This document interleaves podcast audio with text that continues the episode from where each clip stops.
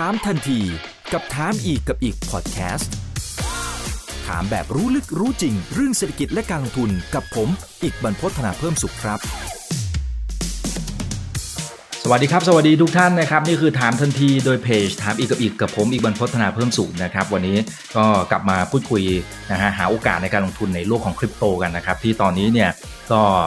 สร้างโอกาสแล้วก็สร้างฐานะให้กับใครหลาย ๆ คนได้เยอะเลยทีเดียวนะครับ แต่ว่าการลงทุนทุกอย่างมันมีความเสี่ยง เราก็ต้องทำความเข้าใจไปพร้อมๆกันด้วยนะครับ วันนี้ได้รับเกียรติจากพี่เอนะครับ คุณอัครเดชเดี่ยวพาณิชย์ครับ เจ้าของเพจ Coinman นะฮะแล้วก็เป็น CEO Merkle Capital ด้วยนะครับ สวัสดีครับผมครับสวัสดีครับนะครับสวัสดีครับสวัสดีคนะรัครั้บงครั้งที่แล้วก็มีโอกาสได้พูดคุยกันรอบหนึ่งแล้วนะครับแล้วก็เสียงตอบรับดีมาก หลายคนก็หลังไมค์เข้ามาถามนะครับ บอกว่าเมื่อไหร่จะเรียนเชิญพี่เอกลับมาคุยกันอีกทีสักทีหนึ่งนะครับ ตอนนี้ ได้โอกาสแล้วนะครับ ทักทายเข้ามาได้ทุกช่องทางครับ Facebook YouTube Twitter Clubhouse ฝากกดไลค์กดแชร์กันด้วยนะครับสำหรับในวันนี้เนี่ยเราจะพูดคุยถึงเรื่องของ Ethereum นะครับว่าศักยภาพในการเติบโตเนี่ยโอ้โหพอผมฟังดูลวนะครับดูเหมือนจะไปไกลมากกว่าที่หลายคนคิดซะด้วยซ้ำนะครับคือทางด้านของพี่เอเนี่ยใช้คำพูดที่บอกว่ามันคือเส้นทางสู่ productive store of value นะครับซึ่งหลายคนบอกว่าเอ้ยพอฟังนี้มันอาจจะยังไม่เข้าใจเดี๋ยวค่อยๆขยายความไปเรื่อยๆแล้วที่บอกเป็นเส้นทางเนี่ยนะฮะมันจะเป็นเส้นทางแบบไหนกันแน่ แต่ที่แน่ดูเหมือนว่า perception หรือว่าการรับรู้ของคนกับ Ethereum มันเปลี่ยนแปลงไปเยอะเหมือนกันนะพี่เอนะคือคืออดูดูจากตัวราคาก็ได้ เห็นภาพชัดเจนที่ขึ้นมาในรอบปีล่าสุดนี้ก็ผมว่ามีโหถ้าหารเร็วๆเนี่ยเกือบ 40 เด้งเหมือนกันนะอุ้ยมันเยอะมากเลยนะพี่เอเออมันมันมันมีอะไรที่ทำให้เป็นตัว trigger ที่ทำให้เกิดการเปลี่ยนมุมมอง ต่อ Ethereum ครับแล้วเดี๋ยวเราค่อยไล่ไปถึง productive store value ครับ คือต้องต้องต้องมองก่อนว่าคือตอนที่ Ethereum โผล่มาครับ มันก็มีเรื่องราวไม่ดีเยอะแยะเนาะแล้วก็เอ่อต้องบอกงี้ดีกว่าว่า คนมักจะเทียบ Bitcoin กับ Ethereum ใช่ไหมครับ เบอร์หนึ่งกับเบอร์สองมาเสมอครับใช่ไหมครับ ทีเนี้ยถ้าเกิดอ่าไม่ใช่ว่าผมไม่ชอบ Bitcoin นะ ผมชอบ Bitcoin อยู่แล้วจริงๆ ไปหาอ่านได้คือผมอะ support Bitcoin มาตลอด แต่ว่าบางคนละกันที่บอกว่าโอเคแบบเขาเขาจะมองว่าโอเค Bitcoin เนี่ยของจริง แต่ Ethereum เนี่ยอ่าเป็นเหรียญที่เอาไว้สร้าง scam อะอันนี้คือภาพมาก่อนเลยเนาะใช่ไหมซึ่งตอนนั้นเราย้อนไปประมาณปี 2017แล้วกันคือ Ethereum เนี่ยเป็นแพลตฟอร์มเปิด ที่ใครก็ได้เนี่ยสามารถเข้ามาสร้างแอปพลิเคชันอะไรก็ได้ ต่างจาก Bitcoin ที่เราโฟกัสที่แอปพลิเคชันเดียวเนาะที่เป็นเงินใช่ไหมครับเป็นเงินที่ดีใช่ครับเป็นทองคำดิจิตอลใช่ไหมครับอืมแต่พอมาเป็น Ethereum เนี่ยเขาเปิดโอกาสหมดเลยว่าใครจะมาเขียนอะไรบนนี้ก็ได้เป็นเป็นเป็นเป็นอ่าแพลตฟอร์มที่เหมือนกับ App Store เลยครับคุณจะเสกอ่าอ่า การปล่อยกู้เงินจะเสกกับแพลตฟอร์มสำหรับระดมทุนอะไรก็ได้เลย แต่ว่ากลับกันครับ แปลว่ามิจฉาชีพก็เข้ามาใช้ง่ายขึ้นถูกไหมครับ ซึ่งมันไม่ได้ต่างจากเมื่อก่อนที่ว่า Bitcoin เนี่ยมีคนเอาไปใช้อ่าไปฟอกเงินบ้างไปอ่าไปแบบอ่ามิจฉาชีพไปใช้ตามเว็บเถื่อนถูกไหมครับ Ethereum ไม่ต่างกันเลย พอคนเห็นว่า utility มันใช้ได้เนี่ยมันก็มีการระดมทุนเถื่อนๆมีการระดมทุนสิ่งที่ตัวเองไม่ได้จะทำจริงหรอก แล้วก็หลอกเงินนักอืมลงทุนไป ภาพของมันเนี่ยปี 2017 เนี่ยคือเป็นแพลตฟอร์มสำหรับระดมทุน ระดมทุนปลอมๆเลยผมบอกเลย ICO 90ใช่ ICO เนี่ยแหละคือ90กว่าเปอร์เซ็นต์ของโปรเจกต์ที่ระดมทุนไปปีนั้นน่ะมาวันเนี้ยคนลืมไปเกือบหมดละหายไปเกือบหมดละจริงจริงใช่แล้วก็ใช่แล้วทำอะไรจริงไม่ได้ด้วยส่วนมากบางบางตัวนะครับ ลงไป 98%อย่างเงี้ยแล้วก็ไม่กลับมาอีกเลยก็มีใช่ไหมครับคือมันมันหนักมากคือ คนก็เลยมองว่าโห Ethereum เป็นไร้สาระเห็นว่าคนไประดมทุนการขายฝันกันว่า เขาจะไปสร้างแพลตฟอร์มบน Ethereum ได้ ถึงเวลาไม่มีอะไรเวิร์กสักอย่างใช่ไหมครับอันเนี้ยคือภาพเมื่อก่อน พอตลาดขาลงไปปั๊บมันก็ตกลงไปเลยประ80ดอลอย่างเงี้ย จากจากพันสี่อ่าใช่ไหมครับลงไป80ดอลคนก็ช่างหัวมันแล้วอะประมาณว่าอุ้ยแบบโอ้สร้างแอปไม่ได้จริงหรอก ไม่มีอะไรใช้ได้จริงหรอก ไม่มีคนมาเล่นหรอก ต้องมาหลอกก็ฉันแค่แน่ๆ Ethereum ใช่เนี่ยใช่ใช่ใช่ครับ จนกระทั่งเนี่ยคือระหว่างนั้นเราก็ต้องบอกว่า bear market เนี่ย ไม่ได้ทำลายนักพัฒนาแล้วกัน คือนักพัฒนาเขาก็ทำต่อไป เขาเป็นนักพัฒนาเนาะแบบเออสาย tech เขาก็ เออราคาเท่าไหร่ก็ช่างหัวมันนะเขาก็นั่งนั่ง dev ไปเรื่อยๆถูกไหมครับคือเขาก็มีมี passion ของเขาในการที่จะสร้าง เรียกได้ว่าการเงินที่ไร้ตัวกลางแล้วกันแล้วสร้าง DeFi อยู่ใน background คือระหว่างทางเขาก็สร้างอะไรไปเรื่อยๆเขาไม่ได้หยุดสร้างใช่ไหมครับพอมาคราวนี้นั่นแหละ ตลาดขาขึ้นใหม่ คนก็เริ่มหยิบจับได้แล้วว่าเฮ้ยมันเริ่มมี stable coin เยอะในตลาดนี้ เริ่มมี asset เยอะในตลาดนี้ มันมีแพลตฟอร์มที่ไว้สำหรับ swap เหรียญกันได้นี่ เราก็ลองไป swap กันในนั้น มีแพลตฟอร์มที่เอาไว้ปล่อยกู้กันได้ คนก็เริ่มไปใช้ตรงนั้น จนมันกระทั่งกลายเป็นอีโค y ิสเต็มที่ผมบอกว่า ในปี 2018อะครับตรงเนี้ยไอ้ที่คนเอาไป swap กันนะเอาไปเอาไปปล่อยกู้กันอะอยู่ไม่เกิน 10 ล้านเหรียญนะครับราคา 10 ล้านเหรียญเองนะเล็ก ๆ แบบแทบไม่มีคนใช้น้อยเลยมาก ใช่ แต่พอไปประมาณปี 2000สัก2020 แล้วกัน ผ่านไป 2 ปี คนใช้เริ่มเป็นหลักอะสมมติ 500 ล้านโอ้โห ซึ่งตอนนั้นผมดีใจมากเลยนะ ไปห้าร้อยล้าน จนสิ้นปีก็ทะลุไปแบบเป็นเป็น billion ดอลลาร์แล้ว เป็นเป็นพันล้านดอลลาร์แล้วใช่ไหมครับ แต่ปรากฏมาปี 2021 เนี่ยมันทะลุไปเป็นร้อยกว่า billion ก็คือเออเป็นแสนล้านดอลลาร์ซึ่งซึ่งซึ่งการก้าวกระโดดตรงนี้ network effect อะไรพวกนี้แหละฮะใช่ network effect ครับ คือคนมันเห็นว่าใช้ได้จริง แล้วก็อ่ามันมันให้อะไรเราจริง อย่างผมเองเนี่ยผมเก็บเงินอยู่ใน Ethereum อย่างเงี้ยเก็บ stable coin ผมก็เก็บในนั้นเลย เวลาแลกไปแลกมาเนี่ยผมก็ขี้เกียจเอาออกไป exchange ละ rate จริง ๆ บางทีอะเผลอๆแลกอยู่บน Ethereum เนี่ยแลกได้ rate ดีมากกว่าบนเอ็กชแนนอีก ใช่ไหมครับกลายเป็นว่าพอเราเก็บอยู่ตรงนั้นแล้วเราขี้เกียจกลับไปใช้ centralized exchange ละใช่ไหมคือมันเกิด use case ขึ้นมาจริง ๆ แล้วมีการปล่อยกู้จริงใช้ได้จริง แล้วก็มีไอ้พวก yield farming เนี่ย DeFi ที่ผมเชื่อว่าหลายคนอาจจะได้พูดไปแล้วใช่ไหมครับคือมันเกิด ecosystem ขึ้นมาจริง ๆ ต่างจาก 2017 เนี่ยที่ว่าคนก็ระดมทุนไปแล้วขายฝันว่าเขาจะสร้างโปรเจกต์บน Ethereum แต่ไม่มีอะไรใช้ได้จริง พอปี 2018 19 20 เนี่ยมันเกิดการใช้งานจริงขึ้นมาก่อนราคา Ethereum จะขึ้นอีก คือราคา Ethereum นี่ยังยังยังต่ำๆอยู่เลย แต่ 2020 เป็นคีย์สำคัญเลยที่ผมจะบอกว่า มันมีเหรียญ d e f าที่ราคาขึ้น ก่อนที่ Ethereum เองจะขึ้นหรือตลาดบิตคอยจะขึ้นอีก ใช่ไหมครับ คือมันมันเกิดว่าเกิดกระแสที่ว่าเฮ้ยมันมี d e f าที่มีการใช้งานจริง ๆ ได้ในตลาดนี้สักพักคนค่อยเห็นว่าโอเค มันใช้ได้จริงแล้วมันอยู่บนไหนล่ะมันก็อยู่บนอีเทเรียมอยู่บนอะไร คนค่อยไปไปมองย้อนกลับว่าโอเค ตัวอีเทเรียมเองเนี่ยมันมีคนใช้จริง ๆ นะ แต่ว่าอย่างไรก็ตามจะบอกว่าเฮ้ยคนใช้เยอะไม่ได้แปลว่า เราจะได้เงินจากการใช้เยอะตรงนั้นใช่ไหมครับ แต่ว่าในอนาคตเนี่ยผมบอกมันจะมีการเปลี่ยนแปลงของอีเทเรียมเนี่ยที่เราอาจจะมาที่คำว่า productive store value ผมยืมคำคนอื่นเข้ามาแล้วกัน อันนี้มาจากคน founder ของ Tree Capital Tree Arrow Capital ซึ่งเขาก็เป็นเรียกว่า Ethereum maximalist ละกัน ถ้าให้ผมเปรียบเทียบกับ Bitcoin maximalist เนาะซึ่งเป็นคำที่ผมว่ามันมันมันสะท้อนอะไรหลาย ๆ อย่าง ถึงภาพของ Ethereum ซึ่งสิ่งนี้จะเกิดขึ้น ยังไม่เกิดนะครับมันจะเกิดขึ้นได้จริงจาก 2 อย่างด้วยกัน ก็คือว่าอัปเดตที่จะมาในในในในสิ้นเดือนนี้นั่นแหละ อย่างหนึ่งอ่าที่จะเป็นเรื่องแก๊สของ Ethereum ที่จะมีการเผา Ethereum ออกไปได้ใช่ไหมครับและ burn Ethereum ออกไป แล้วก็อีกอย่างหนึ่งคือ Ethereum 2.0นี่แหละ ที่จะทำให้เราสามารถเอา Ethereum เนี่ยไป stake แล้วเราเป็นเหมือนผู้ถือหุ้นเลยที่ว่าถ้าเราถือ Ethereum เนี่ยเรา stake มันปั๊บ fee ที่ Ethereum เก็บได้เนี่ยจะถูกปันผลให้เรา แล้วก็ตัวของแม้แต่ตัว reward เองก็จะมาที่เราด้วย กลายเป็นว่าคล้ายๆ กับเราถือหุ้นของ network network หนึ่งเนี่ยที่มีคนเอาง่ายๆถ้าเรามองว่า Ethereum เนี่ยเป็นอนาคตของโลกการเงินใหม่ การเงินจะถูกย้ายขึ้นมาบน Ethereum เนี่ยแปลว่าเราอะจะถือเหรียญที่เป็นเหมือนกับ governance token อะหรือว่าใช่ถือว่ามันถือหุ้นของ network เนี้ยถ้าเราอยากได้รายได้จาก network นี้เราก็ต้องถือเหรียญนี้แล้วมันไป stake ใช่ไหมครับคือมันมันมันกลายเป็นมุมมองใหม่แต่ยังไม่เกิดขึ้นนะผมผมต้องบอกว่ามันเป็นมุมมองที่กำลังจะเกิดใช่ไหมครับ เราก็ต้องเขียนล่วงหน้าก่อนที่มันจะเกิด ไม่งั้นเดี๋ยวก็สายไปแล้วเนาะใช่ไหมครับใช่แล้วในมุมของนักลงทุนเองจริงเวลาที่จะลงทุนเขามองเข้าไปข้างหน้าอยู่แล้วนะครับว่าอะไรมันกำลังจะเกิดขึ้น มันก็อาจจะเป็นเหตุผลว่าทำไมราคามันถึงขึ้นมาค่อนข้างจะเร็วนะครับในช่วงปี 2 ปีล่าสุดนะครับแต่ทีนี้ผมย้อนนิดเดียวนิดเดียวนะครับว่า ไออีเทเรียมมันมีความพิเศษยังไงหรือ เพราะว่าไอตอนตอนที่ปี 2017-2018 ช่วงนั้นเนี่ยมันก็เละเทะกันไปแทบจะทั้งกระดานนะครับไอที่ออกมาแบบโอ้โหเป็นหลัก ผมว่ามีมีเป็นพันอะเป็นพันเหรียญนะครับ แต่ทำไมทาง developer นะครับเขาถึงยังให้ความสำคัญนะหรือว่ายังยังมาเดฟบนบนอีเทเรียมไปเรื่อยๆล่ะนะฮะทั้งที่ไอเจ้าอื่นมันก็ล้มหายตายจากกันไปละนะครับทั้งที่ราคาก็ลงมาคือคือถ้าเรานึกถึงถ้าเรานึกตอนเนี้ยมันเห็นภาพไงว่า เฮ้ยอิตาลีมันกำลังมาได้ขนาดนี้นะ แต่สมัยนู้นต้องนึกภาพว่าเฮ้ยมันเละหมดนะครับในสมัยช่วงนั้นเนี่ยมันสมมติว่ามันต้องมีfeature อะไรหรือเปล่าหรือมันต้องมีอะไรที่มันพิเศษกว่า อย่างอื่นหรือเปล่าทำไมคนถึงให้ความไว้เนื้อเชื่อใจอย่างนั้นคือไม่ว่ายังไงก็ตามครับ Ethereum ก็ยังถือว่าเป็นแพลตฟอร์ม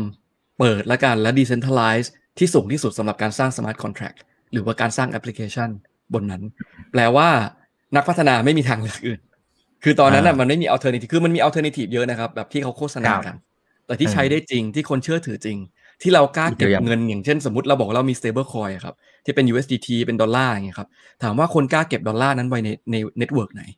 ถ้าเราบอกว่าไปไปใน network ประหลาดที่ว่าแบบเพิ่งเกิดขึ้นมาใหม่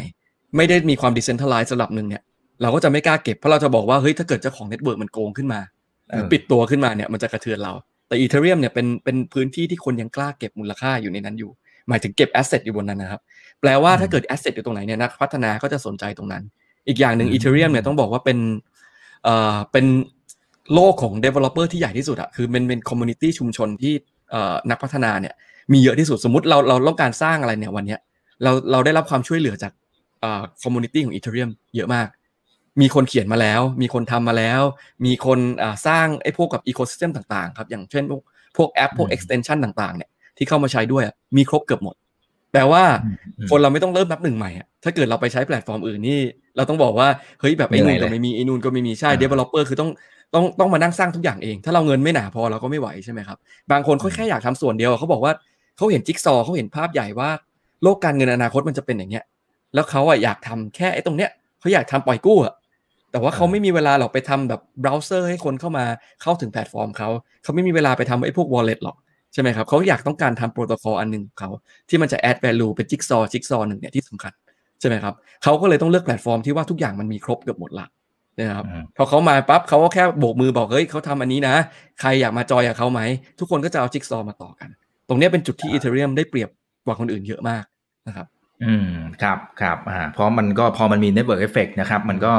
มันก็ยิ่งทำให้คนที่มาหลังๆปั๊บก็ยิ่งเข้ามานะครับใน ecosystem ของเขามากขึ้นเรื่อยๆเองนะครับมันจะมีคำพูดอยู่คำพูดหนึ่งอยู่แบบที่เหมือนกับเหมือนกับเขาเรียกอะไรมันเป็นหอกที่ ที่คอยทิ่มอยู่เสมอครับ ที่บอกว่าโอเค อันนี้มัน decentralized นี่นั่น แต่มันก็เคยมีเหตุการณ์อะจริงๆ ครั้งที่เราเราเคยคุยกันไปแล้วแต่เผื่อนี้เผื่อ recap นะให้กับคนใหม่ๆนะครับว่าเอออย่างคุณ Vitalik เองมีช่วงหนึ่งก็เคยรีวายเหรอฮะเขาใช้คำว่าอะไรฮะคือคือกลับไปแก้นู่นนี่นั่นมันคือก็เลยมีคำพูดอยู่เสมอว่าเฮ้ยตกลงแล้วเนี่ย มันอาจจะไม่ดีไม่ใช่ decentralized แบบของจริงสิเอ่อต้องต้องบอกอย่างเงี้ยครับ คือว่าทุกอย่างอะมันจะเป็นคอนเซนแซสใช่ไหมครับ ว่าทุกคนโหวตร่วมกัน อีเทเรียมเนี่ยลักษณะมันไม่เหมือนกับบิตคอยบิตคอยเนี่ยเราต้องบอกว่า คือถ้าคุณต้องการหาสินทรัพย์ที่ว่ามันไม่มีทางถูกแก้เลย หรือว่าไม่มีการเปลี่ยนแปลงเลย ในที่นี้เหมือนกับว่าคล้ายๆกับสูตรเคมีครับเราคิดว่าทองมีสูตรแบบเนี้ยแล้วมันจะไม่มีทางเปลี่ยนสูตร แล้วไม่มีคนก๊อปสูตรนั้นได้ แล้วก็ทำออกมาเสมือนเนี่ยคือยังไงก็ต้องไปบิตคอยหมายความว่าเรามั่นใจได้เลยว่าอีกสิบปีข้างหน้าเนี่ยบิตคอยมันเป็นยังไงมันก็ยังเป็นอย่างนั้นใช่ไหมครับ Ethereum ผมอยากจะให้มองกลับกัน Ethereum อะเหมือนองค์กรหรือบริษัทนี่แหละ ที่จะมีความเป็นสิ่งที่เขาเรียกว่า DAO แล้วกันก็คือว่า Decentralized Autonomous Organization คือตรงที่ว่ามันสามารถมี consensus กันภายในได้ ให้ทุกคนตกลงร่วมกันว่าเราจะไปทางไหน ใช่ไหมครับ คล้ายๆกับเราเรามีบริษัทเลย แล้วเราบอกว่าบริษัทเนี้ยจะเป็นองค์กรที่ decentralized ระดับหนึ่งแหละว่าคนโหวตกันได้ ทีนี้เสียงโหวตอาจจะไม่เท่ากันแน่นอน อันนี้โลกทุนนิยมใช่ไหมครับเสียงโหวตมันไม่เท่ากันอยู่แล้ว แต่เราจะบอกว่าตราบใดที่ว่า stakeholder ต่างๆ คนที่ร่วมต่างๆเนี่ย เขามองทิศทางว่า Ethereum ควรจะไปทางที่ดีขึ้นอะ เพราะเขาถือเหรียญอยู่ใช่ไหมครับเขาก็จะทำให้ Ethereum มันดีขึ้นต่อไปเหมือนกับเป็นหุ้นส่วนบริษัทนะครับหุ้นส่วนบริษัทไม่ค่อยมีความจำเป็นที่จะต้องทำลายบริษัทตัวเองถูกไหมครับเขาอาจจะมี disagreement กันบ้าง แต่ว่า decision ที่เขาทำเนี่ยเขาคิดว่ามันไปในทางที่ดีสำหรับบริษัท ดังนั้นสิ่งที่มันถูกผ่านการโหวต proposal ต่างๆเนี่ยที่ถูกการโหวตผ่าน ไม่ว่ามันจะดีหรือร้ายและกันในมุมมองคนภายนอกเนี่ยเขาถือว่ามันมีการโหวตละ มันมีการตัดสินใจแล้ว จากคนกลุ่มหนึ่งใช่ไหมครับ ซึ่งคนกลุ่มนั้นเนี่ยแน่นอนว่ามันอาจจะหลายคน เมื่อก่อนอาจจะมีแค่ไม่กี่คน ตอนนี้อาจจะหลายคนมากขึ้น นั่นคือความ decentralized ขององค์กร แต่ว่า decentralized ขององค์กรเนี่ยมันไม่ได้เกี่ยวข้องอะไรโดยตรงกับว่าเฮ้ยแบบเราวางเงินในนั้นแล้วเราเงินเราจะหาย คือระบบมันยังทำงานด้วยตัวบล็อกเชนมันยังมี consensus มันยังมีทุกอย่างที่คอย protect ด้าน security ของมันอยู่ แต่สิ่งที่คนกลัวจริงๆอะคือทิศทางมากกว่า เพราะถ้าวันหนึ่งเนี่ยเราบอกว่าถ้าเกิด Ethereum อยู่ดีบอกว่ามันจะออกเหรียญเพิ่มล่ะ หรือว่ามันจะมันจะเพิ่ม inflation ขึ้นมาใช่ไหมครับ ผมบอกเลยว่าไอ้พวกนั้นมีความเป็นไปได้หมด เราต้องคิดว่าบริษัทแหละ ถ้าเกิดเขาทำแสดงว่ามันต้องมีเหตุผล แต่ถ้าเกิดเราบอกว่าเราไม่ชอบบริษัทแบบนี้แล้วอะทิศทางมันไปในทางที่ผิด เราก็สามารถขายอีเทเรียมได้ถูกไหมครับ อันนี้คือในมุมมองที่ว่าเราเราเราบอกว่าเราเชื่อมั่นในอีเทเรียมณตอนนี้ เพราะว่าระบบมันไปในทิศทางที่เราชอบนะครับวันหนึ่งเกิดว่าไอ้ organization เนี้ยมันโหวตกัน แล้วเปลี่ยนทิศทางไปในทางที่เราบอกว่าเฮ้ยทางนี้มันไม่ work อะ เราไม่เอาแล้ว free market ครับ เราขายได้ คือเราไม่เราไม่ต้องยึดยึดอยู่กับมัน เราไม่ไม่มีใครบังคับให้เราอยู่ถูกไหมครับ แต่ว่าถ้าเกิดเราอยากจะได้อย่างเงี้ยเงินที่มันไม่มีการเปลี่ยนแปลงเลย ไม่มีการเปลี่ยนแปลงว่าจะมีการพิมพ์เพิ่ม หรือมีการเปลี่ยนแปลง rate ของเงินที่เพิ่มขึ้นมา ก็ไปบิตคอยเพราะว่าอันนั้นอะมันถูกสร้างขึ้นมาไว้เป็นให้อย่างนั้นแต่ Ethereum ไม่ได้ต้องการให้เป็นอย่างนั้นผมบอกไว้เลย คือเขาต้องการสร้างเหมือนเหมือนมันเป็นองค์กรกระจายศูนย์เนี่ยแหละที่มีการเปลี่ยนแปลงได้ เพราะว่าผมมองว่าการทำ smart contract เนี่ยการทำพื้นที่ให้มันแบบ ให้นักพัฒนาอยากเข้ามาพัฒนาเนี่ย มันต้องมีการแก้ไขตลอดอยู่แล้ว คือเราไม่ต้องการอะไร set in stone แบบิตคอยเราต้องการอะไรที่เปลี่ยนไปเรื่อยๆ และมีคู่แข่งแน่นอนครับ Ethereum ก็ต้องมองคู่แข่ง เกิดคู่แข่งมาปั๊บเขาบอกว่าเขาดีกว่า ดึงคนไปได้ Ethereum เองก็ต้องเริ่มขยับ จะมานั่งยิงจะมานั่งไม่เปลี่ยนอะไรก็ไม่ได้เขาต้องเปลี่ยนไปในทางที่ดี ถ้าเกิดเขาเปลี่ยนไปในทางไม่ดีเดี๋ยวเขาเสีย user ไปอีกเสียนักพัฒนาไปอีกใช่ไหมครับเพราะฉะนั้นผมมองว่ามันเป็นเป็นบริษัทนั่นแหละ ดังนั้นผมว่ามันต้องเปลี่ยน mindset ว่าโอเค สิ่งที่มันเคย เกิดขึ้นกับ Ethereum และอาจจะเกิดในอนาคตอีกเนี่ยมันเป็นสิ่งที่ปกติอยู่แล้ว เพราะว่าเขาสร้างมาแบบนี้ มันไม่ใช่สิ่งที่ผิด คือถ้าเราไม่เห็นด้วยกับ direction ที่เขาไป อย่างเมื่อก่อนก็คนที่ไม่เห็นด้วยกับ Ethereum ตอนนั้นที่เขา fork เนาะที่มันมีเหตุการณ์ไอ้ DAO ใช่ไหมครับ ก็เขาก็ fork ไปก็เป็น Ethereum Classic ผมถึงบอกว่าสุดท้ายแล้วเนี่ยมันเป็น consensus ที่ว่ากลุ่มหนึ่งเห็นด้วยกลุ่มหนึ่งไม่เห็นด้วยคุณก็แตกกันไปใช่ไหมครับสุดท้ายเราเคารพว่าใครอยากไปไหน ทีเนี้ยใครเห็นด้วยกับอะไรก็คุณก็ถืออันนั้นเป็นไปเองใช่ไหมครับก็เพราะฉะนั้นมันมีทางเลือก คือ ของพวกนี้มันดีตรงที่ว่ามันเป็นโลกเปิดเขาไม่ได้บังคับให้เราถือ ไม่ได้ยัดมือเรา ดังนั้นถ้าวันนึงเนี่ยผมผมมองว่าเอออีเทเรียมไปผิดทาง ผมก็ไม่เอามันละ แต่ณวันเนี้ยผมมองว่าเฮ้ยอีเทเรียมเนี่ยมันมีอะไรในอนาคตที่ผมอยาก look forward to เนี่ยมันมันมีอะไรที่ผมมองว่าเอ้ยมันไปใช้ได้เลยเว้ยแบบมันมันมันมันมันน่าจะแบบเป็นตัวที่สำคัญที่สุดในอนาคตเลย ในในในฝ่ายของ smart contract ใช่ไหมผมก็จะอยู่กับมันจนกระทั่งมันจะไม่ใช่ อืมครับครับซึ่งตรงนี้มันก็ไปสะท้อนที่ตัวค่าฟรีตัวรายได้ของเขาเนี่ยพอเห็นตัวเลขแล้วมันน่าตกใจว่ามันเกิดอะไรขึ้นอยู่เหมือนกันนะครับคือก่อนหน้านี้เนี่ยยังไม่เห็น 1,000 บิลเลียนนะครับ1,000 1,000 ล้านเหรียญเนี่ยไม่ได้เห็นเลย แต่ว่าพอปีนี้มันเกิดอะไรขึ้นครับ คือแค่ไตรมาสเดียวพี่เอมันดูเหมือนตัวค่า fee ที่อยู่บนแพลตฟอร์มของ Ethereum มาเป็นพันล้านแล้วอะฮะ คือมันมันคือมันมันเกิดอะไรขึ้นทำไมทำไมมันถึงเติบโตก้าวกระโดดขนาดนั้นแล้วมันเป็นแค่กระแสชั่วคราวไหม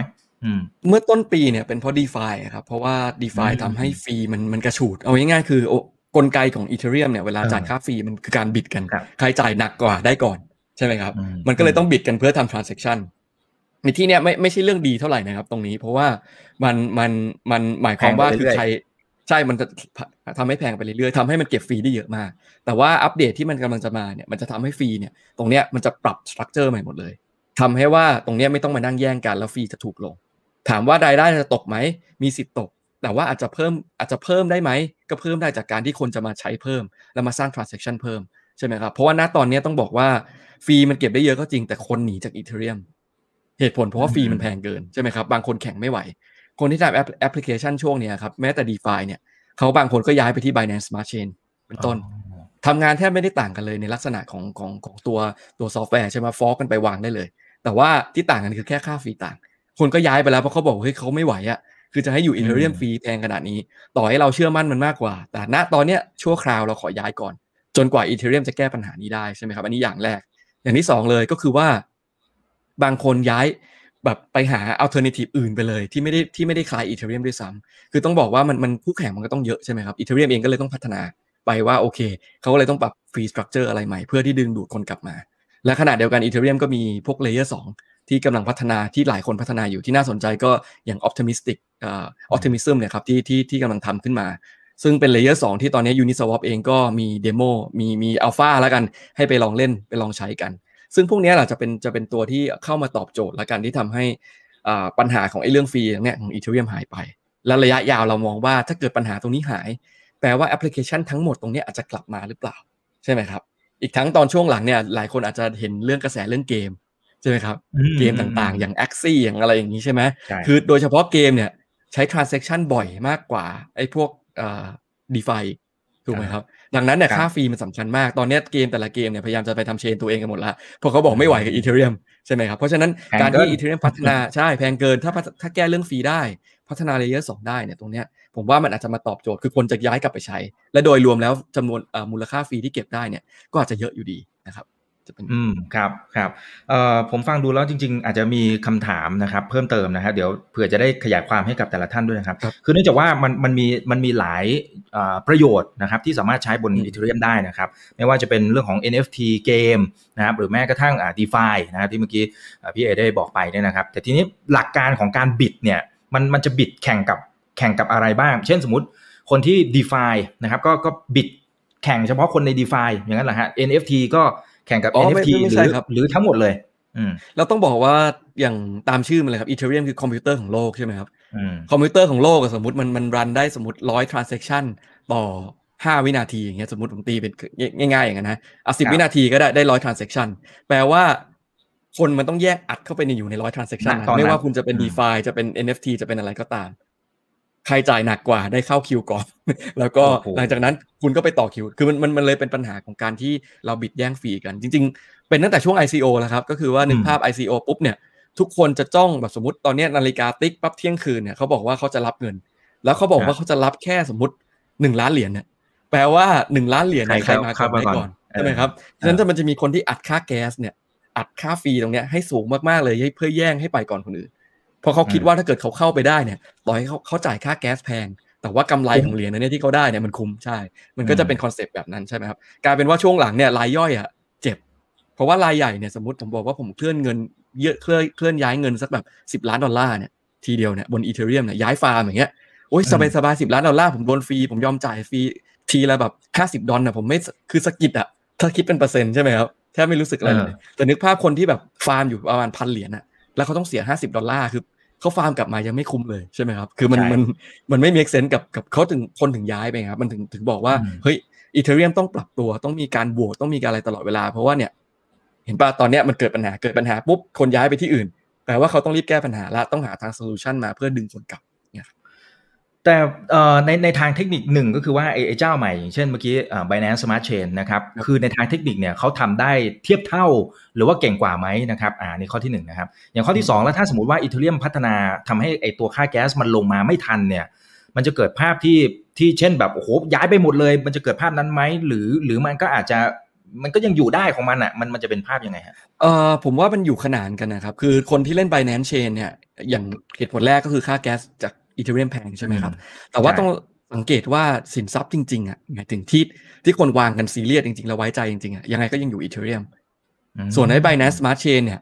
เขาย้ายไปคือเขาต้องไว้ใจ Binance ตามหลักการคือระบบแล้วอะคือมันฟอกอีเทเรียมมาแล้วก็ปรับมาให้มีการโหวตแบบอ่าคล้ายๆ proof of stake นี่แหละ แต่ว่าจะเป็นการโหวตผ่านโนดของ Binance กันเองใช่ไหมครับของพรรคพวกของ Binance ดังนั้นแต่ว่าคนที่ครองระบบนี้จริงๆอะคือ Binance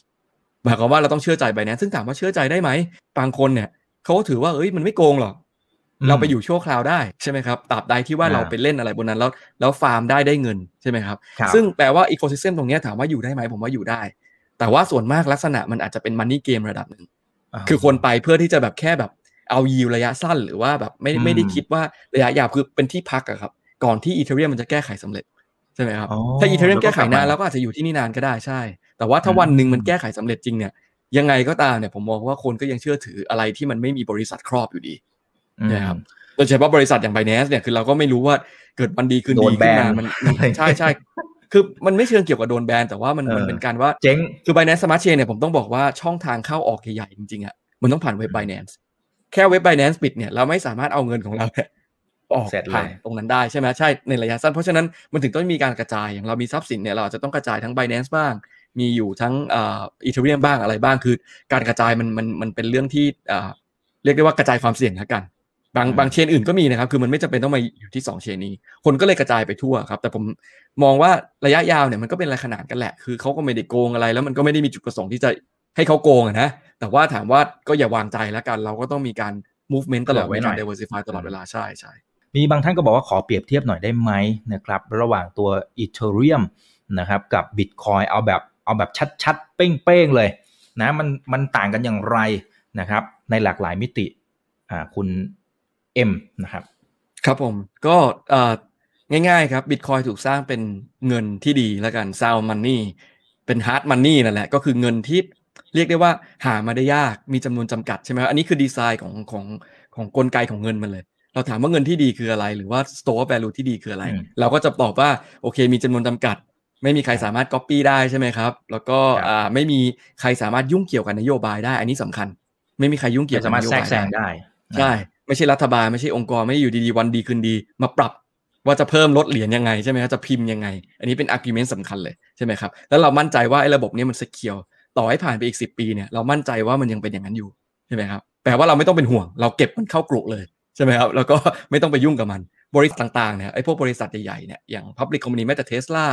อ่า Micro Strategy อะไรพวกนี้ก็ถึงกล้าถือ ถือเพราะอะไร เพราะเขามองว่าเขาถือไปเนี่ยมันไม่มีอะไรอยู่ดีวันเขาเขาไม่ต้องมานั่งแบบรีบรีบขายตอนไหนไงเพราะเขารู้ว่าสินทรัพย์เนี่ยมันยังคงอยู่แบบเนี้ยไปตลอด ไม่มีใครเปลี่ยนนโยบายการเงินของมัน อันนี้คือเงินที่ดีEthereum ไม่ได้ต้องการเป็นเงินที่ดี Ethereum ต้องการเป็นแพลตฟอร์ม ที่เปิดที่ทำ use case อื่นที่มากกว่าการเป็นเงินเขาต้องการให้คนเข้ามาสร้างแอปพลิเคชัน ต้องการให้คนสามารถเข้ายกระบบการเงินมาอยู่บนนั้นได้ ยกแอปพลิเคชันต่างๆ ที่เราใช้กันอยู่ทุกวันเนี้ย ไม่ว่าจะเป็นโซเชียลมีเดียไม่ว่าจะเป็นเกม ไม่ว่าจะเป็นอะไรต่างๆเนี่ยให้เราสามารถเป็นเหมือน Internet of Value นั่นแหละให้คนสามารถแลกเปลี่ยนมูลค่ากัน ซึ่งไม่ใช่ limit แค่สินทรัพย์ชิ้นเดียวอย่างบิตคอยแต่ว่าอาจจะเป็นเงินที่ถูก tokenize ที่ดิน อาจจะเป็นสินทรัพย์ในเกมต่างๆเนี่ยเอามาแลกเปลี่ยนกันอยู่ในระบบของเขาได้ใช่ไหมครับดังนั้นจุดประสงค์ตั้งแต่แรกมันต่างกันละ คนนึงเป็นทองดิจิตอลอีกคนนึงต้องการเป็น App Store ให้คนเข้ามาสร้างแอปพลิเคชันบนนั้นใช่ไหมครับพอมองแบบนี้ปุ๊บ ผมจะบอกว่าเราเอามาชนกันได้ไหมผมมองว่าไม่ควรชนกัน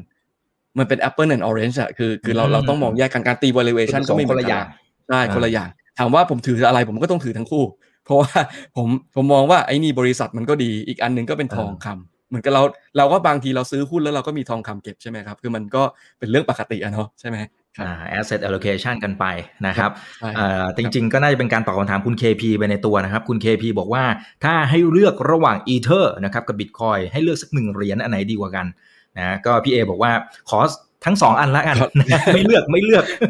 เพราะมันดีมันมีดีของมันน่ะถูกไหมฮะมันมีข้อดีข้อเสียที่แตกต่างกันไปคาแรคเตอร์ของของมันก็ไม่เหมือนกันนะครับ คุณนัทกันเขาบอกถ้าอนาคตเนี่ย Ethereum นะครับนะมีมูลค่ามากๆ มันมีโอกาสไหมที่รัฐบาลสหรัฐอเมริกาจะกลั่นแกล้งโดนฟ้องอะไรทำนองนี้มันจะเกิดอะไรขึ้นหรือครับ มีโอกาสที่เหมือนกับคล้ายๆ กับบิตคอยมันจะมันจะเป็นภาพลักษณะแบบนั้นไหมเอ่อต้องบอกว่า Ethereum เนี่ย friendly กับ government มากต้องคือต้องเอาเอางี้ดีกว่า ผมว่ากลับกันที่ว่าทำไมบิตคอยถึงโดนรัฐบาลแบนแล้วรัฐบาลไหนแบนถูกไหมครับ รัฐบาลที่แบนบิตคอยเนี่ยคือจีน ชัดเจนอยู่แล้วว่าจีนต้องการควบคุม ทุกอย่างทั้งค่าเงิน โดยเฉพาะโดยเฉพาะค่าเงินใช่ไหมครับโดยเฉพาะอะไรที่เกี่ยวกับเงิน ดังนั้นบิตคอยเนี่ยเป็นอะไรที่ตรงกันข้ามกับที่จีนต้องการบิตคอยคือเงินเสรีที่รัฐบาลควบคุมไม่ได้ใช่ไหมครับเซ็นเซอร์ไม่ได้ หยุดยั้งไม่ได้ ยึดไม่ได้ด้วย ดังนั้นแน่นอนอยู่แล้วเขาจะแบนเพราะว่ามันมันต่อต้านรัฐบาลในตัวมันเกิดมาเพื่อทำทำสิ่งนี้อยู่แล้วใช่ไหมครับสร้างอิสรภาพการเงินให้คนใช่ไหมครับ ดังนั้นถามว่าทำไมรัฐบาลต้องแบนล่ะก็เพราะว่ามันเป็นอย่างนั้น มันถูกสร้างมาให้เป็นอย่างนั้นใช่ไหมครับ แม้แต่รัฐบาลอื่นตอนนี้ไม่แบนอนาคตก็มีสิทธิ์อาจจะไม่เชิงแบนแต่ว่าไม่สนับสนุนเพราะอะไรครับ เพราะว่าการที่คนไปถือสินทรัพย์อื่นที่ไม่ใช่เงินรัฐบาลเนี่ยนโยบายเขาปล่อยไปไม่ถึงใช่ไหมครับเขาควบคุมไม่ได้ เขาไม่รู้ด้วยซ้ำใครถือบิตคอยเท่าไหร่ ดังนั้นสิ่งที่บิตคอยมันเป็น แล้วมันพยายามจะชูเนี่ยว่ามันสำคัญเนี่ยกับโลกเนี่ยมันเป็นทุกอย่างที่ตรงกันข้ามกับที่รัฐบาลต้องการบอกเราว่าให้ทำอะไรใช่ไหมครับดังนั้นมันก็เลยเหมือนเป็นศัตรูกันตั้งแต่เกิดนะครับยังไงเขาก็มองว่าไอ้เนี่ยแบบคือโอเค ต่อให้เขาไม่รังเกียจเขาก็ไม่สนับสนุนอยู่ดี เราจะไม่เห็นว่ามันจะมีรัฐบาลใช่ใช่ใช่ใช่โดยเฉพาะโดยเฉพาะประเทศใหญ่ๆโอเคประเทศเล็กๆอาจจะพึ่งบิตคอยเพราะว่าไม่มีทางเลือก ไม่อยากจะถือดอลลาร์แต่ถือบิตคอยแทนใช่ไหมครับแต่ว่าประเทศที่ใหญ่เนี่ยที่พิมพ์เงินออกมาเองแล้วต้องการควบคุมเงินโลกเนี่ยอย่างอเมริกาอย่างเงี้ยเราบอกได้เลยเต็มที่เลย ยังไงเขาก็ไม่มีทางแบบ แบบเหมือนว่าเปิด คือเขาไม่รังเกียจแต่เขาก็ไม่มีทางสนับสนุนน่ะใช่ไหมเพราะเพราะ position ก็เป็นอย่างนั้น เขาไม่มีทางสนับสนุนอะไรแบบนี้ ทีนี้พอมาลอง Ethereum บ้าง Ethereum มันเหมือนกับ tech company ฮะที่ว่าเฮ้ยเดี๋ยว tech company ของเราเนี่ยจะเปิดโอกาสให้เนี่ยรัฐบาลเองก็อยากจะมาใช้ก็มาใช้ได้นะอ่าองค์กรไหนอยากขึ้นมาใช้บน Ethereum ก็มาใช้ได้ มันมันเป็นภาพ friendly แบบคนละแบบเลยครับ คือมันมันมันต้องการให้คนมาสร้าง utility บน Ethereum ดังนั้นเขาไม่เคยสร้าง position ตัวเองให้ว่าเขาอยู่ตรงข้ามกับรัฐบาล เหมือนกับเหมือนอาจจะมี conflict กันบ้างว่าเฮ้ยแอปพลิเคชันนี้มันควบคุมไม่ได้ อาจจะมีการแบนกันบ้างแต่เขาก็แบนไปตามแอปพลิเคชันเนาะเขาก็แบนโดเมนอย่างนี้เขาบอกว่าเฮ้ยแอปพลิเคชันนี้ของคุณที่อยู่บน Ethereum เนี่ยเขาไม่ชอบเลย แต่เขาก็ไปแบนแบนโดเมนแทนแทนก็ได้ใช่ไหมเขาไม่จะเป็นต้องไปยุ่งอะไรเกี่ยวกับอีเทเรียมอีเทเรียมก็บอกผมเป็นแค่คอมพิวเตอร์ผมไม่ผิดนี่ใครอยากมาสร้างอะไรก็มาสร้างใช่ไหมครับเพราะฉะนั้นภาพของเขาอะมันไม่ค่อยไปกระทบอะไรเกี่ยวกับปรัชญาทางการเงินหรือว่าอะไรเกี่ยวอธิปไตยทางการเงินเท่าไหร่ใช่ไหมครับสังเกตว่าเวลาผมพูดอีเทเรียมเนี่ย ผมจะไม่ต้องมานั่งเล่าเกี่ยวกับ monetary value เลย ไม่ต้องมานั่งเปรียบเทียบว่าเงินคืออะไรที่มาคืออะไรรัฐบาลพิมพ์เงินขนาดไหน ไม่ได้เกี่ยวเลย ผมอาจจะเปรียบเทียบมากกว่าด้วยซ้ำว่า ธนาคารตอนเนี้ยมีเงินหมุนเท่าไหร่รายได้เท่าไหร่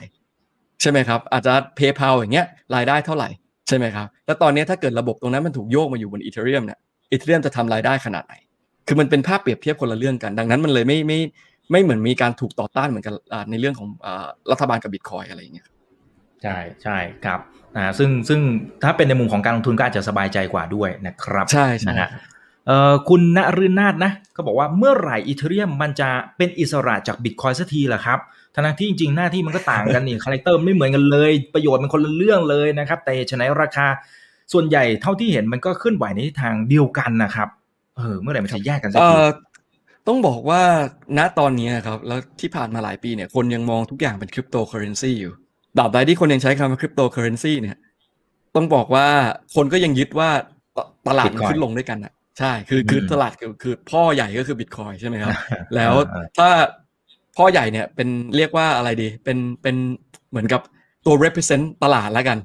ถ้ามันขึ้นก็แปลว่าตอนนี้ตลาดมันเป็นบูใช่ไหมถ้าถ้าตัวพ่อมันลงก็แปลว่าตลาดตอนนี้แบถูกไหมครับ เพราะฉะนั้นพอมันเป็นอย่างเงี้ยภาพมันก็ไม่หลุดสักที แต่ถามว่าวันไหนหลุดผมต้องบอกว่า วันที่ผู้เล่นเนี่ยเปลี่ยน อย่างเมื่อก่อนเนี่ย retail เล่นเนี่ยผมต้องบอกว่า retail เนี่ยต้องไปตามบิตคอยอยู่แล้ว เพราะว่าใครจะกล้าถือ สมมติผมถือเหรียญประหลาดอยู่เนี่ยแล้วบิตคอยมันลง ผมก็คิดอยู่แล้วว่าถ้าเงินมันไหลออกอะมันไม่ไปเอาเหรียญโง่ๆของผมหรอกใช่ไหมคือคนมันมันเข้ามาตลาดคริปโตเพราะมันต้องการเก็งกำไรพอเงินมันไหลออกปั๊บมันก็ออกจากตลาดคริปโตทั้งหมดอะมันมันไม่ได้แคร์หรอกว่าเหรียญไหนทำอะไรได้ใช่ไหมครับแต่ว่าถ้าเกิดผู้เล่นเริ่มเปลี่ยนเนี่ยเราพูดถึงว่ามีตอนนี้มีองค์กรใหญ่ หรือว่ารัฐบาลเองเนี่ยเข้ามาลง มาถือบิตคอยด้วยความที่บิตคอยเป็นทองดิจิตอลใช่ไหมครับ อันนี้อย่างหนึ่งละ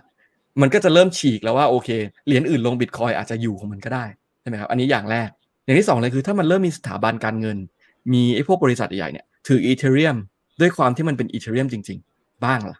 ในปีหน้าก็ได้ปีนี้ผมว่าไม่มีสิทธิ์หรอก แต่ว่าในปีปีหน้าหรือ 2 ปีข้างหน้าเนี่ย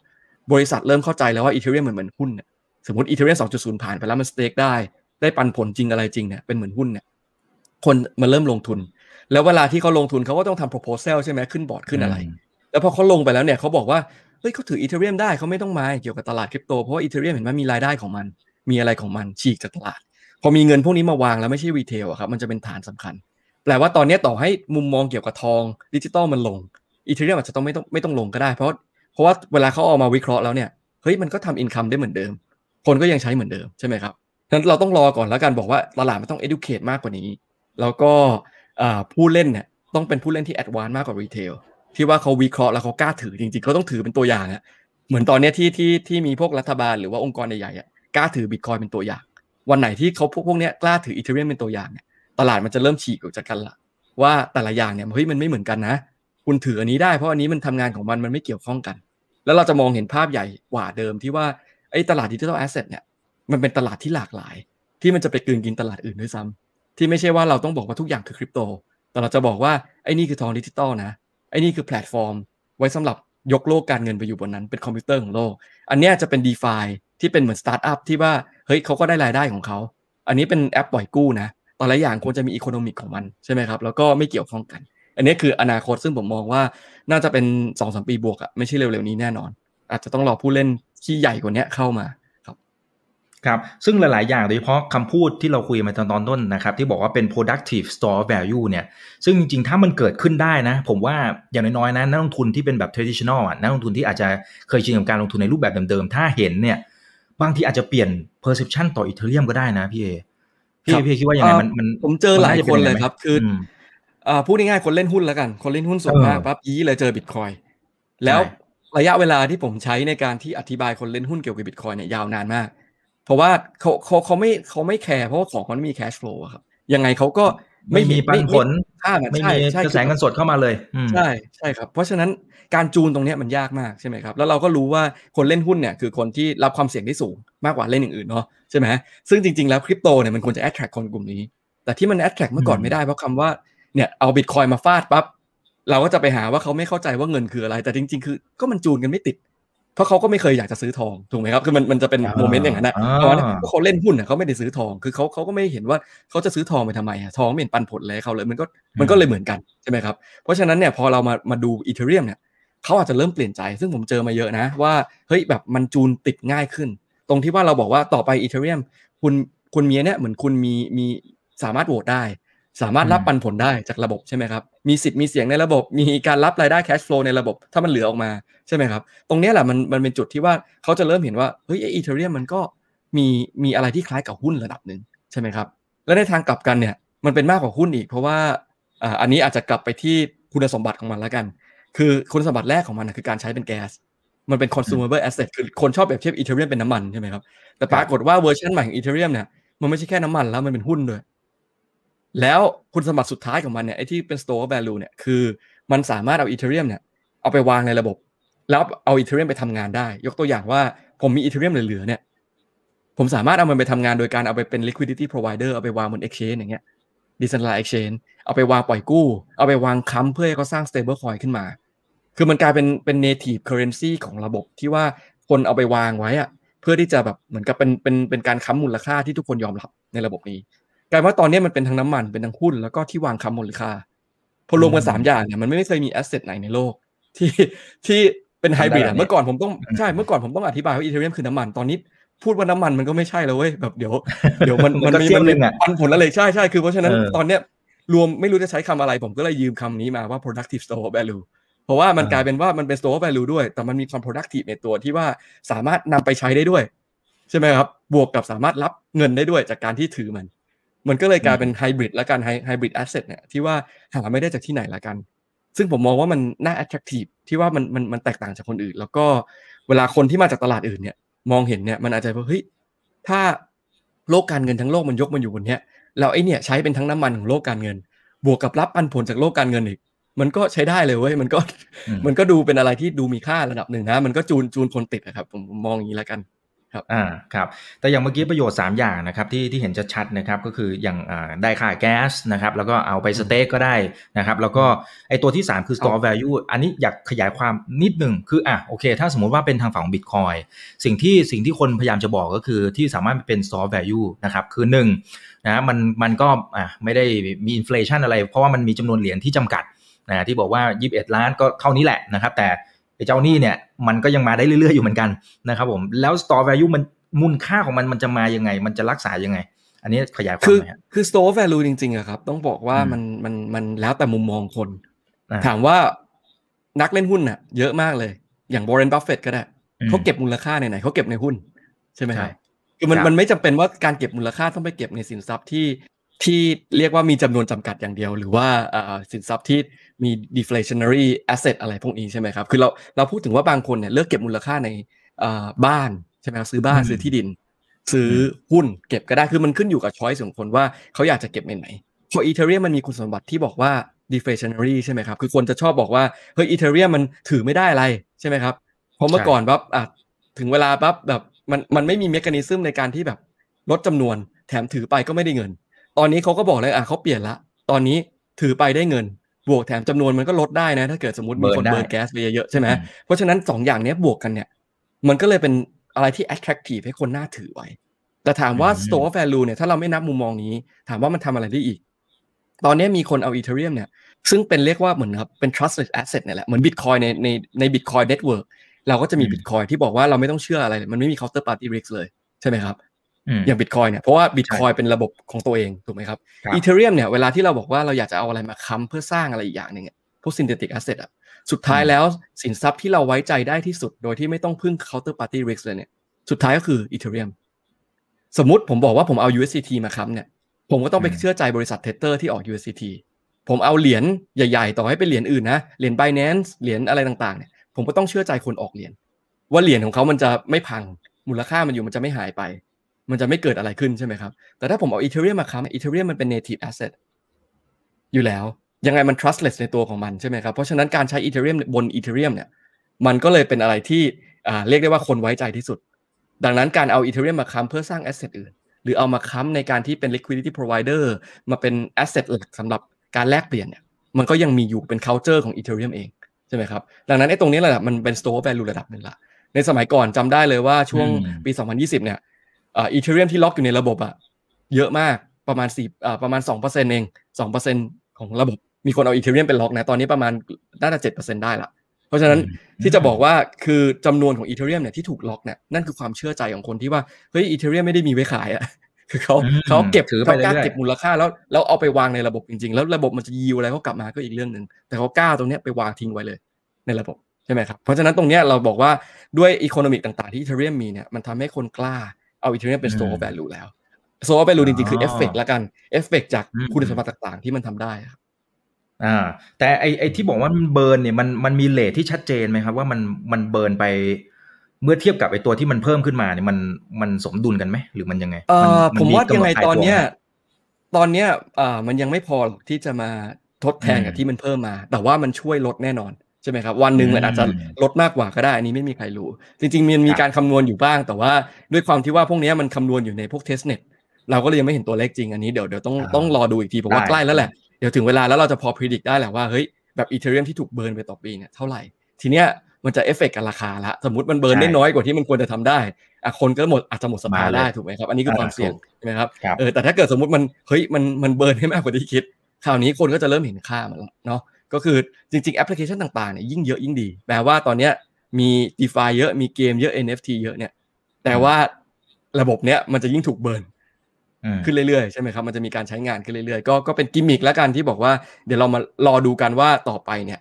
Ethereum เนี่ยจะเป็นยังไงผมผมย้ำทุกคนไว้เสมอแหละ ลงทุนมีความเสี่ยง เราควรจะเปลี่ยนให้ตลอดเวลาเรา เราต้องรับ information ใหม่มา แล้วก็ปรับปรับการตัดสินใจเราตามใช่ไหมครับ ถ้าเกิดมันไม่ได้อย่างที่เราคิด หรือว่ามันมีการผิดพลาดอะไรเนี่ย เราก็พร้อมที่จะขายมัน อย่าไปยึดติดกับมัน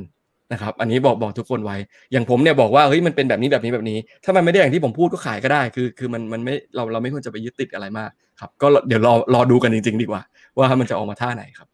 ไอ้ไอ้ตอนที่เขากำลังจะเปลี่ยนนโยบายครั้งใหญ่ ๆ ก็ตามเนี่ย คือเขาจะประกาศให้ล่วงให้รู้ล่วงหน้าอย่างนี้เหรอฮะหรือหรือมันยังไงฮะครับมันมันมันมันส่วนส่วนมากมันมันมันจะมี block time อยู่แล้วว่า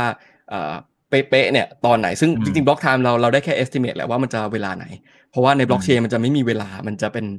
บล็อกจำนวนบล็อกใช่ไหมว่าเราถึงบล็อกนี้แล้วจะเกิดการเปลี่ยนอะไรแบบนี้ เพราะฉะนั้นเราพอ estimate ได้ว่ามันจะประมาณวันไหนคร่าวๆประมาณนี้ ครับใช่ใช่ก็เดี๋ยวเดี๋ยวเดี๋ยวรอคือคือถึงวันอะมันยังไม่รู้อะไรมากหรอกเดี๋ยวต้องรอรอไปสักพักแล้วเราจะพอมี Data back test ได้สมมติผ่านไปหนึ่งเดือนเนี่ยเรา estimate ว่ามันมีการเบิร์นจำนวนเท่านี้เท่านี้แปลว่าอะไรใช่แปลว่าอ่า ถ้าเกิดเราพิจิตไปอะ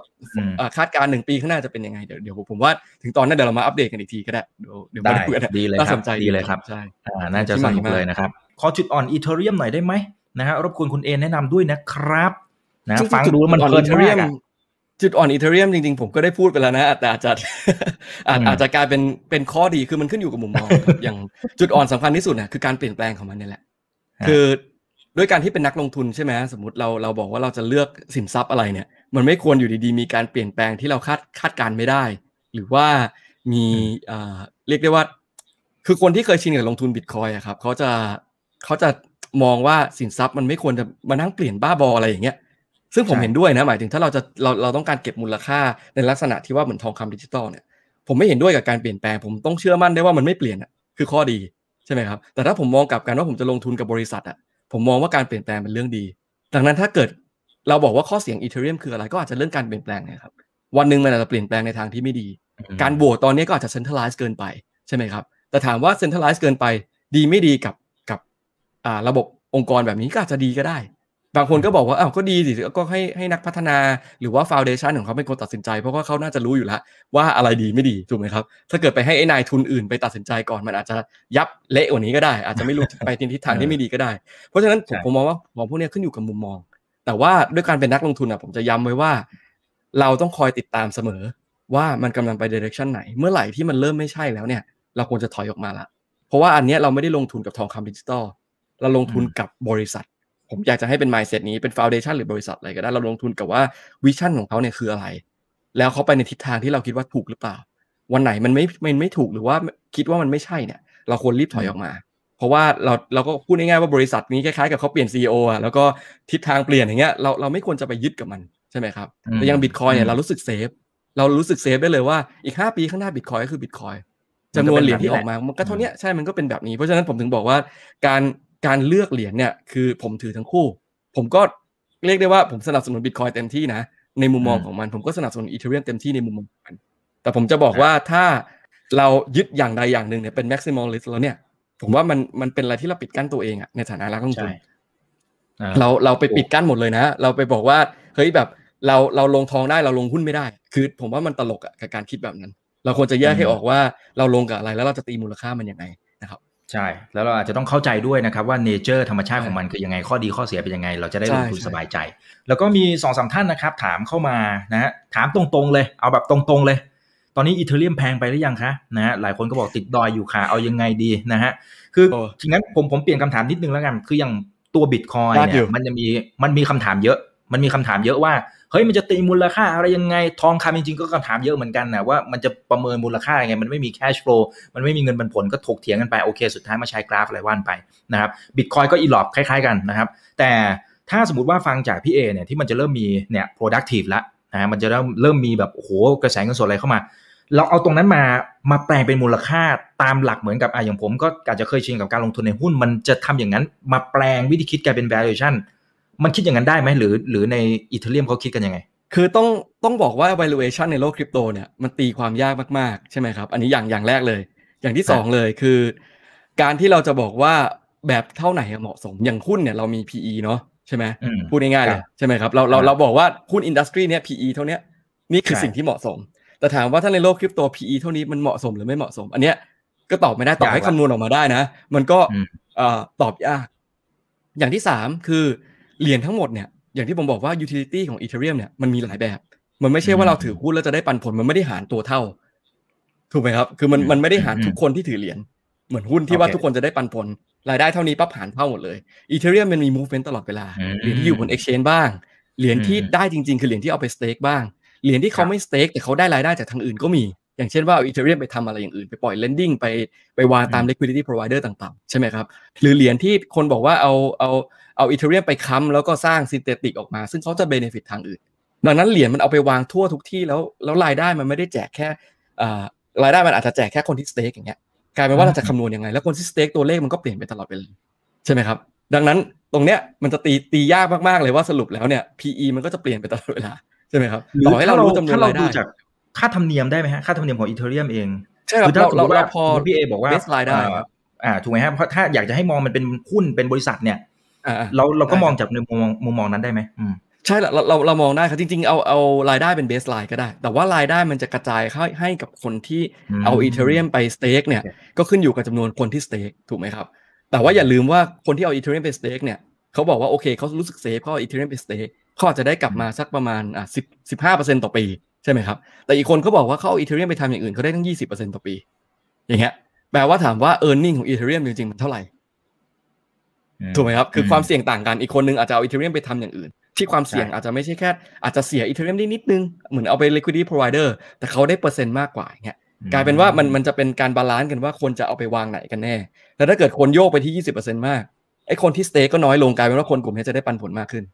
นะครับอืมดังนั้นไอ้ตรงเนี้ยมันยังไม่มีสูตรตายตัวครับว่าจะคำนวณยังไงแต่คร่าวๆก็คือว่าถ้าเราบอกว่าโอเคคน stake จะได้เงินแปลว่าจำนวนคน stake อะก็คือเท่านั้นนั่นแหละ แล้วก็เอาไปเอาไปหารกับอ่าตัวรายได้ที่ได้นะครับ ประมาณนี้เราเราดูถ้าคิดได้เองป็น baseline ได้ใช่ไหมฮะสบายๆได้ครับได้ครับ จริง ๆ แต่ว่าตอนเนี้ยอีเทอร์2.0เนี่ยมันยังไม่ออก เราจะดูอืมเราเราอะดูได้ว่าคน stake เท่าไหร่ แต่ว่าอ่าเรายังไม่เห็นว่ารายได้จริง ๆ ที่เก็บอ่าคือมันต้องถูกไปตอนเนี้ยรายได้จะไปอยู่ที่ miner ใช่ไหมครับ miner คนขุดเนี่ยจะได้ไป แปลว่าตอนเนี้ยคนขุดอะได้ปุ๊บขายทิ้งอย่างเงี้ยคือเขาไม่มีความจำเป็นต้องถือเพราะเขาไม่ไม่มี skin in game เนาะคือเขาเขาไม่จำเป็นต้องถืออีเทอร์เพื่อให้ได้อีเทอร์แต่ต่อไปอะเราจะเปลี่ยนว่าคนถืออีเทอร์เอาไป stake ถึงจะได้อีเทอร์ แปลว่าตรงเนี้ยเราต้องมาดูกันอีกว่า โอเค ถ้าเกิดถืออีเทอร์แล้วมาได้อีเทอร์เนี่ยคนจะมาซื้ออีเทอร์เยอะขนาดไหน คนจะเอาอีเทอร์ไปวางเยอะขนาดไหนที่อยู่ในนั้นใช่ไหมครับ แล้วรายได้เนี่ยจะเอามาปันผลเท่าไหร่ อันเนี้ยจะเป็นตัวเลขที่พิจิตรยากระดับหนึ่งเลย ต้องต้องต้องอืมต้องลองมาดูกันครับ อันนี้ครับครับคุณ Your Flavor นะครับก็ถามประเด็นอ่าต่อเนื่องจากเมื่อกี้พอดีนะผมว่าน่าจะเอามาถามต่อได้นะครับ อย่าง EIP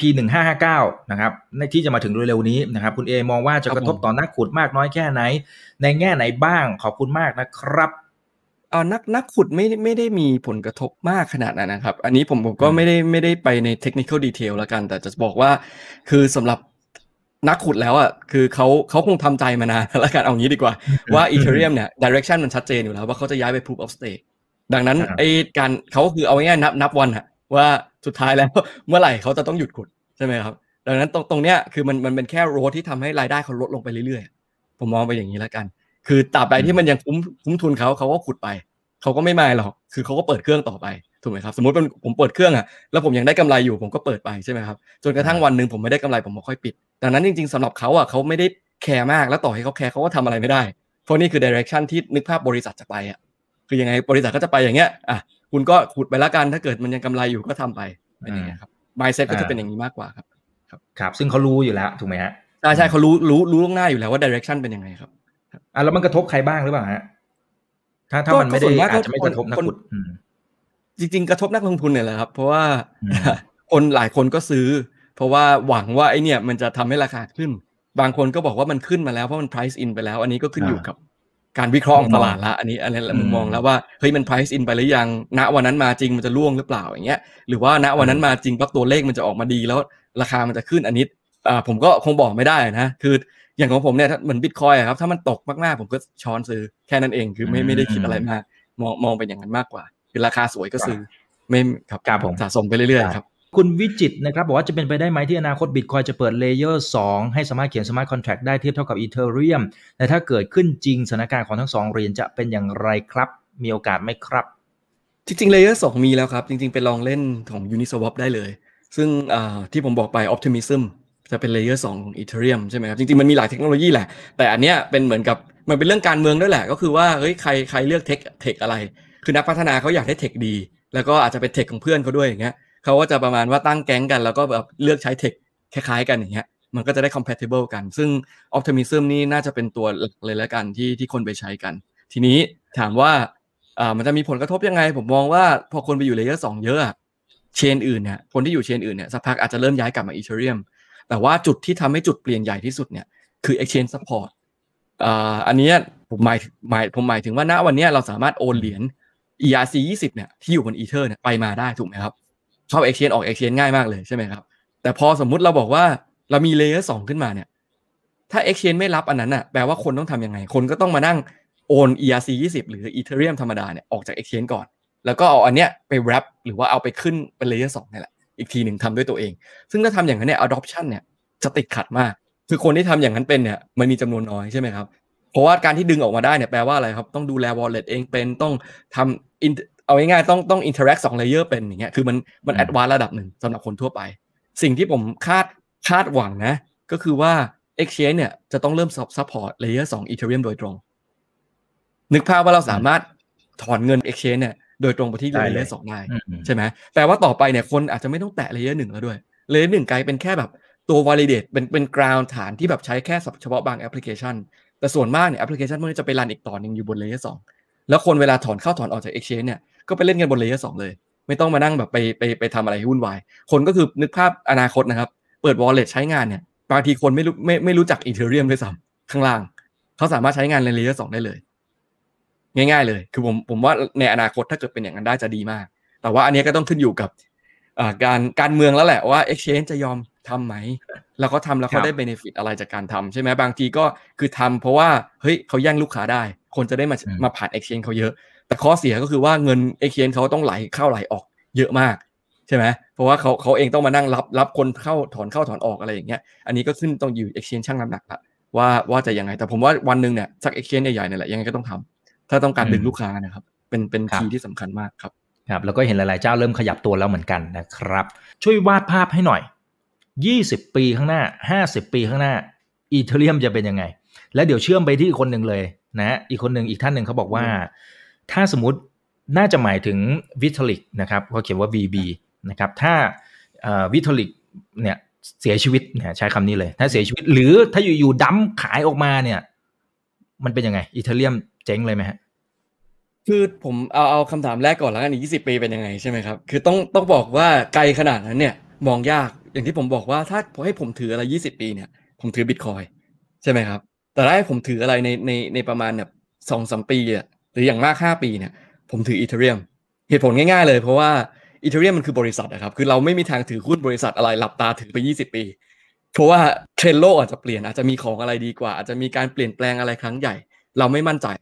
ถูกไหมครับดังนั้นเนี่ยการถือ Ethereum เนี่ยเป็นอะไรที่ว่าเหมือนเราถือบริษัทที่เราคิดว่าเขาอะกำลัง leading space นี้อยู่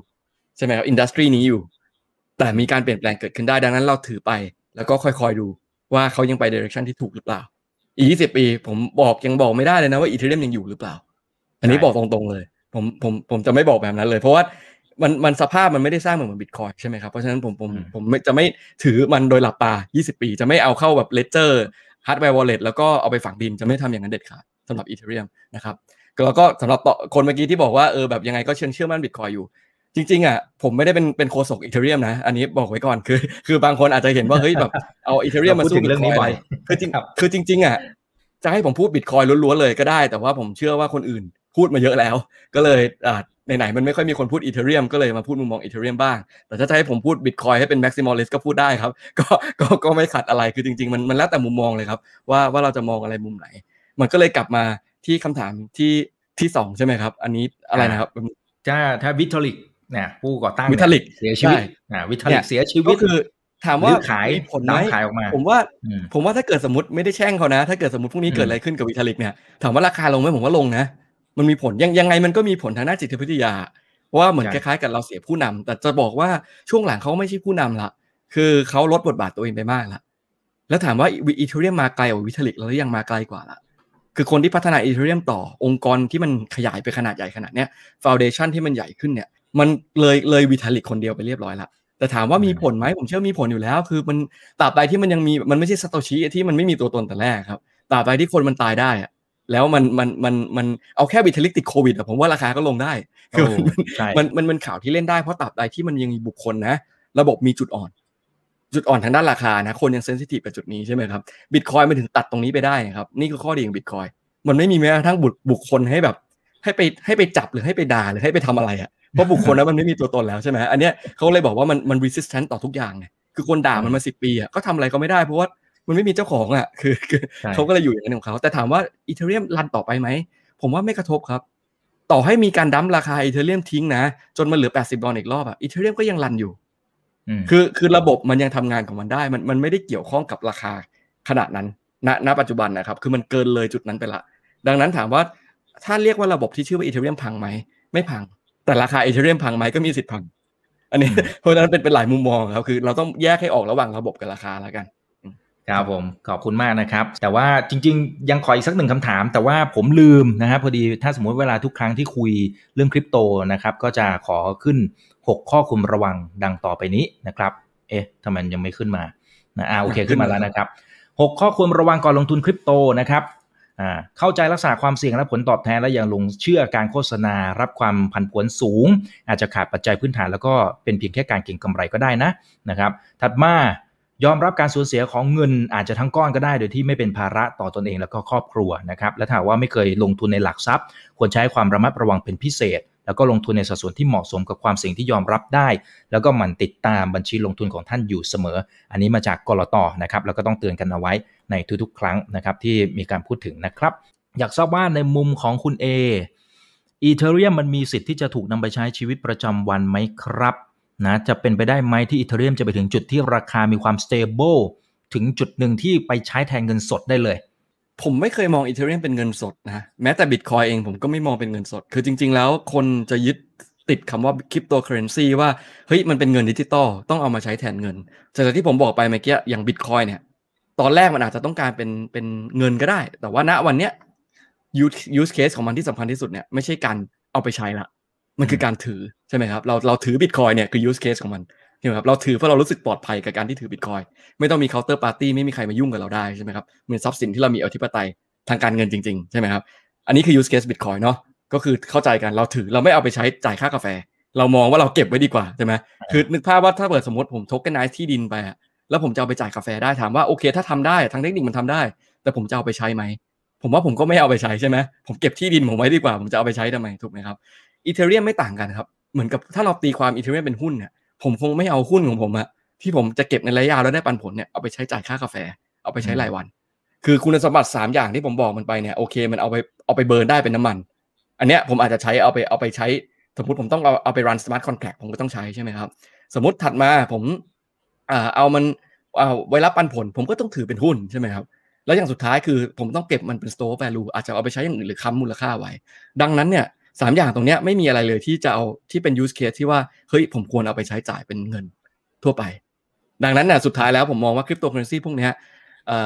นับวันเนี่ยมันยิ่งห่างไกลกับคำว่าการใช้เป็นเงินเหมือนเงินสดมากขึ้น เพราะว่าด้วยความที่ว่ามันมันมันทางเทคนิคเนี่ยมันอยากจะให้คนถือในระยะยาวใช่ไหมครับ หรือว่าถือเอาไปใช้ทำอะไรอย่างอื่นในระบบของมันเอง ดังนั้นการเอามาแทนเงินเนี่ยมันจะมันจะเป็น use case ที่ลดลงไปเรื่อยๆ ไม่ใช่ใช้ไม่ได้นะครับ แต่หมายถึงว่าในมุมมองของคนเนี่ยมันจะเริ่มไม่ค่อยมองกันละ ว่าจะเอาไปใช้เป็นเงิน ถ้าจะใช้เงินจริง ๆ เราไปใช้ stable coin ที่อยู่บน ethereum ดีกว่านะครับนึกภาพว่าถ้าผมจะซื้อกาแฟปั๊บผมมี wallet อยู่ wallet ของผมก็อยู่บน ethereum นั่นแหละแต่ผมไม่ได้ใช้ ethereum จ่าย ผมใช้ stable coin ที่ผมคล้ายๆกับ cash out มาแล้วอะอาจจะถืออยู่หนึ่งพัน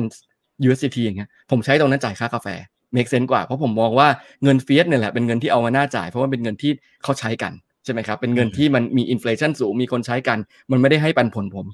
มันไม่ได้เก็บมูลค่าได้ดีใช่ไหมครับ ดังนั้นเป็นสิ่งที่ผมควรจะใช้นะครับ ก็จะเป็นมุมมองอย่างนี้มากกว่าครับ อ่าโอเคนะครับ ขอบคุณมากนะครับ โอ้วันนี้สนุกเลยนะฮะสนุกเช่นเคยนะครับพี่เอครับถ้าจะไปตามพี่เอไปช่องทางไหนบ้างครับเพจ Coinman เลยครับ หรือถ้าเกิดสนใจอะไรเกี่ยวกับการลงทุนจัดการเงินทุนก็ไปที่ Merkle Capital ได้ครับ ก็ก็มีบริการอะไรอยู่ แต่ว่าเน็ตมาตามคอยแมนก่อนก็ได้ครับ หรือว่าในในเครือผมก็มีอย่างพี่คิมอ่า ดีฟาดัดดี้ถ้าเกิดสนใจดีฟาโดยเฉพาะนะครับ เราก็แยกกันส่วนมากของผมจะเป็น